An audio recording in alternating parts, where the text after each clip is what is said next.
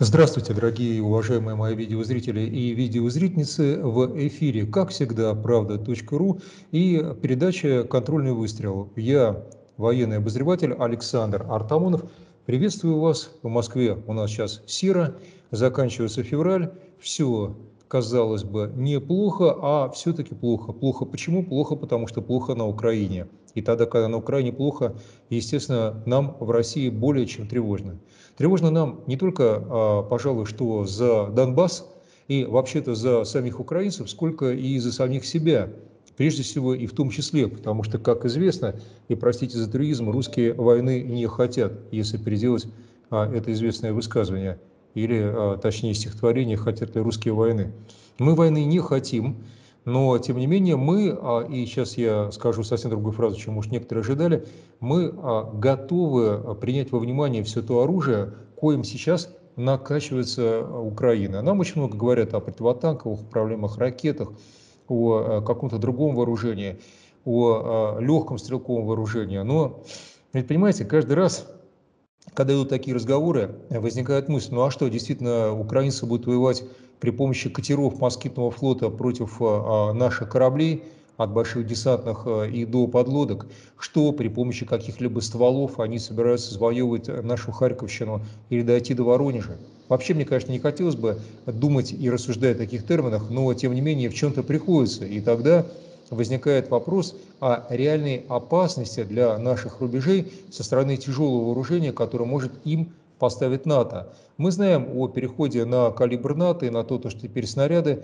в нашу сторону, так сказать, э, полетят а, в, а, так сказать, этом калибре, а у НАТО закрома а, ломятся от этих снарядов, коих надо, кое надо, так сказать, куда-то пристроить. Но есть еще и более, ну, скажем так, тревожные и нехорошие вести.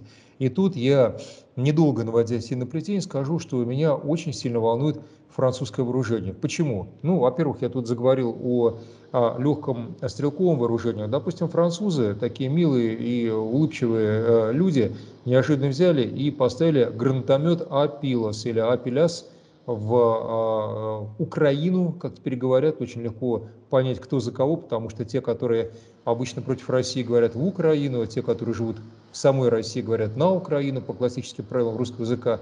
Но вот французы взяли и поставили.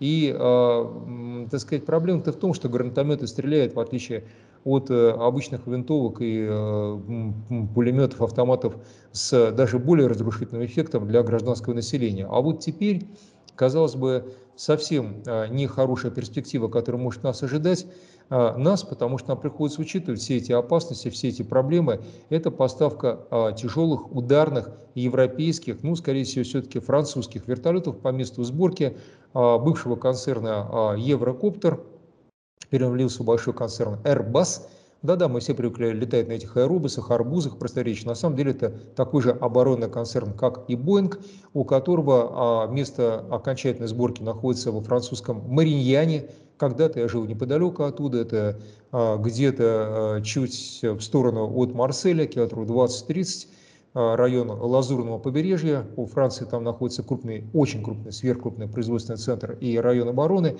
Ну вот, собственно, этот вертолет французский, э, замечательный, э, в кавычках, ну, потому что неприятно я о нем говорить, настолько в, в э, восхвалительных, что сказать, интонациях H225 или бывший EC225. Это, а, собственно, речь идет о Супер Пуме. И Супер Пума – это еще полбеды потому что Супер Пума – это только начало а, спектакля, я о нем более подробно сейчас расскажу, установлюсь. А вообще-то французы сейчас обсуждают с украинцами уже годика два как поставку «Тигра». А вот «Тигр», франко-германский вертолет – это совсем другой зверь, я вам доложу. И гораздо страшнее, причем страшнее в разы.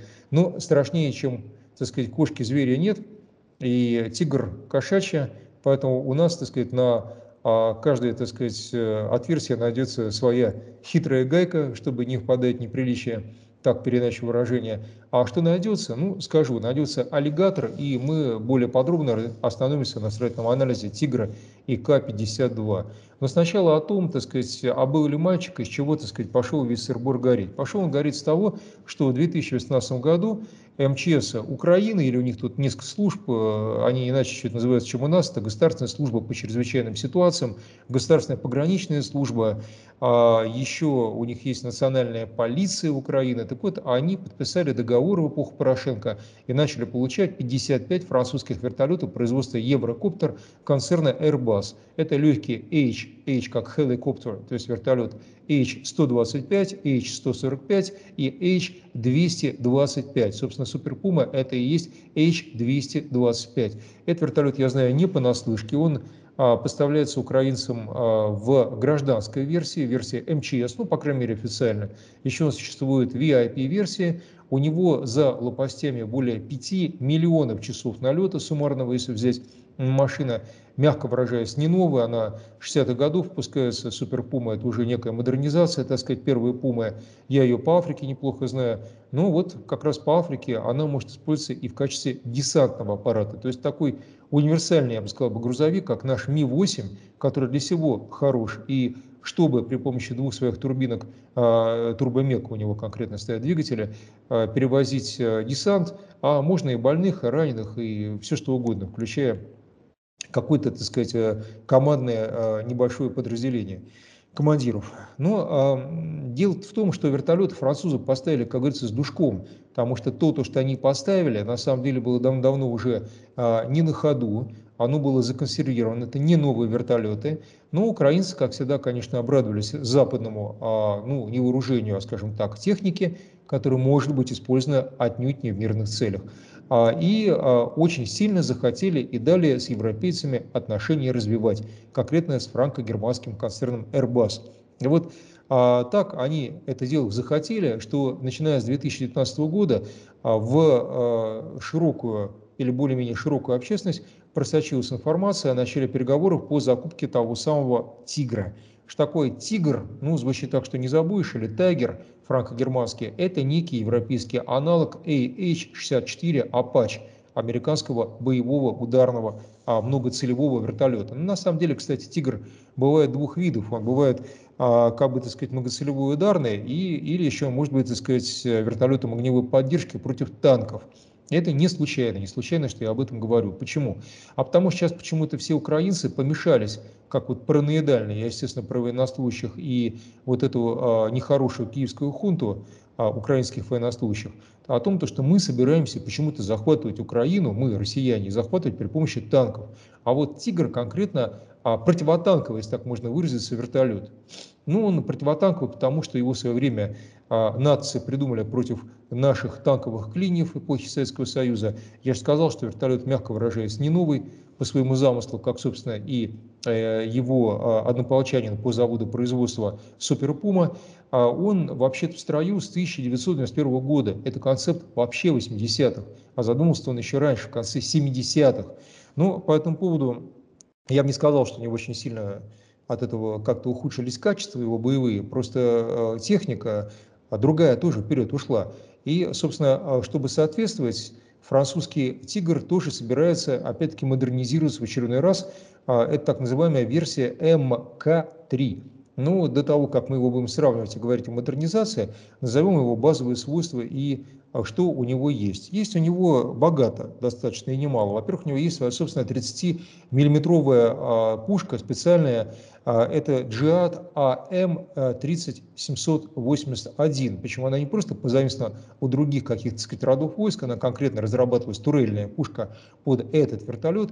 Очень сильная, неплохая. У нее скорострельность а, приблизительно, то есть не приблизительно, а точно от 300 до 2500 выстрелов в минуту. Правда, при сниженной дульной энергии, я буду дальше ее сравнивать с а, нашим К-52, его вооружением, скажу сразу, что а, наши снаряды тяжелее и точнее ложатся в цель. Вот это мы все-таки сказать, сразу поясним. Ну и все-таки продолжим описание техническое вот этого «Тигра». У него есть четыре точки внешней подвески. А, соответственно, он может иметь противотанковые управляемые ракеты в составе своего вооружения. Использует он, как правило, а, свои а, родные, то есть франко-германские «Мистрали». А тогда, когда это в немецкой армии, почему-то немцы предпочитают использовать не «Мистрали», ну, может, из-за этих французов, потому что «Мистраль» все-таки французское оружие, а используют они «Стингеры».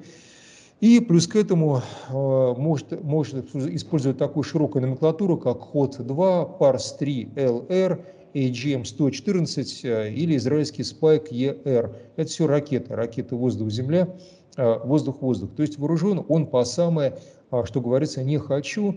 У него две газотурбинки стоят, два человека экипажа. И из интересных особенностей сдвижные бронещитки – для защиты оператора вооружения и пилота, условии, что корпус-то у него легкий, он сделан из кевлара, то есть из композитных материалов. Ну, правда, взрывоопасный бензобаки и может выдержать а, попадание 23 миллиметрового снаряда, одного. А при этом а, спасение экипажа происходит при помощи сотового лампонительного днища, ну, при скорости вертикальной падения не более 10 метров в секунду, он, соответственно, должен смять вот это самое днище, и вроде бы это защитит, защитит экипаж. А опять-таки я говорю, что у нашего К-52 тут дело обстоит лучше. Как? Оставлю интригу, расскажу чуть попозже.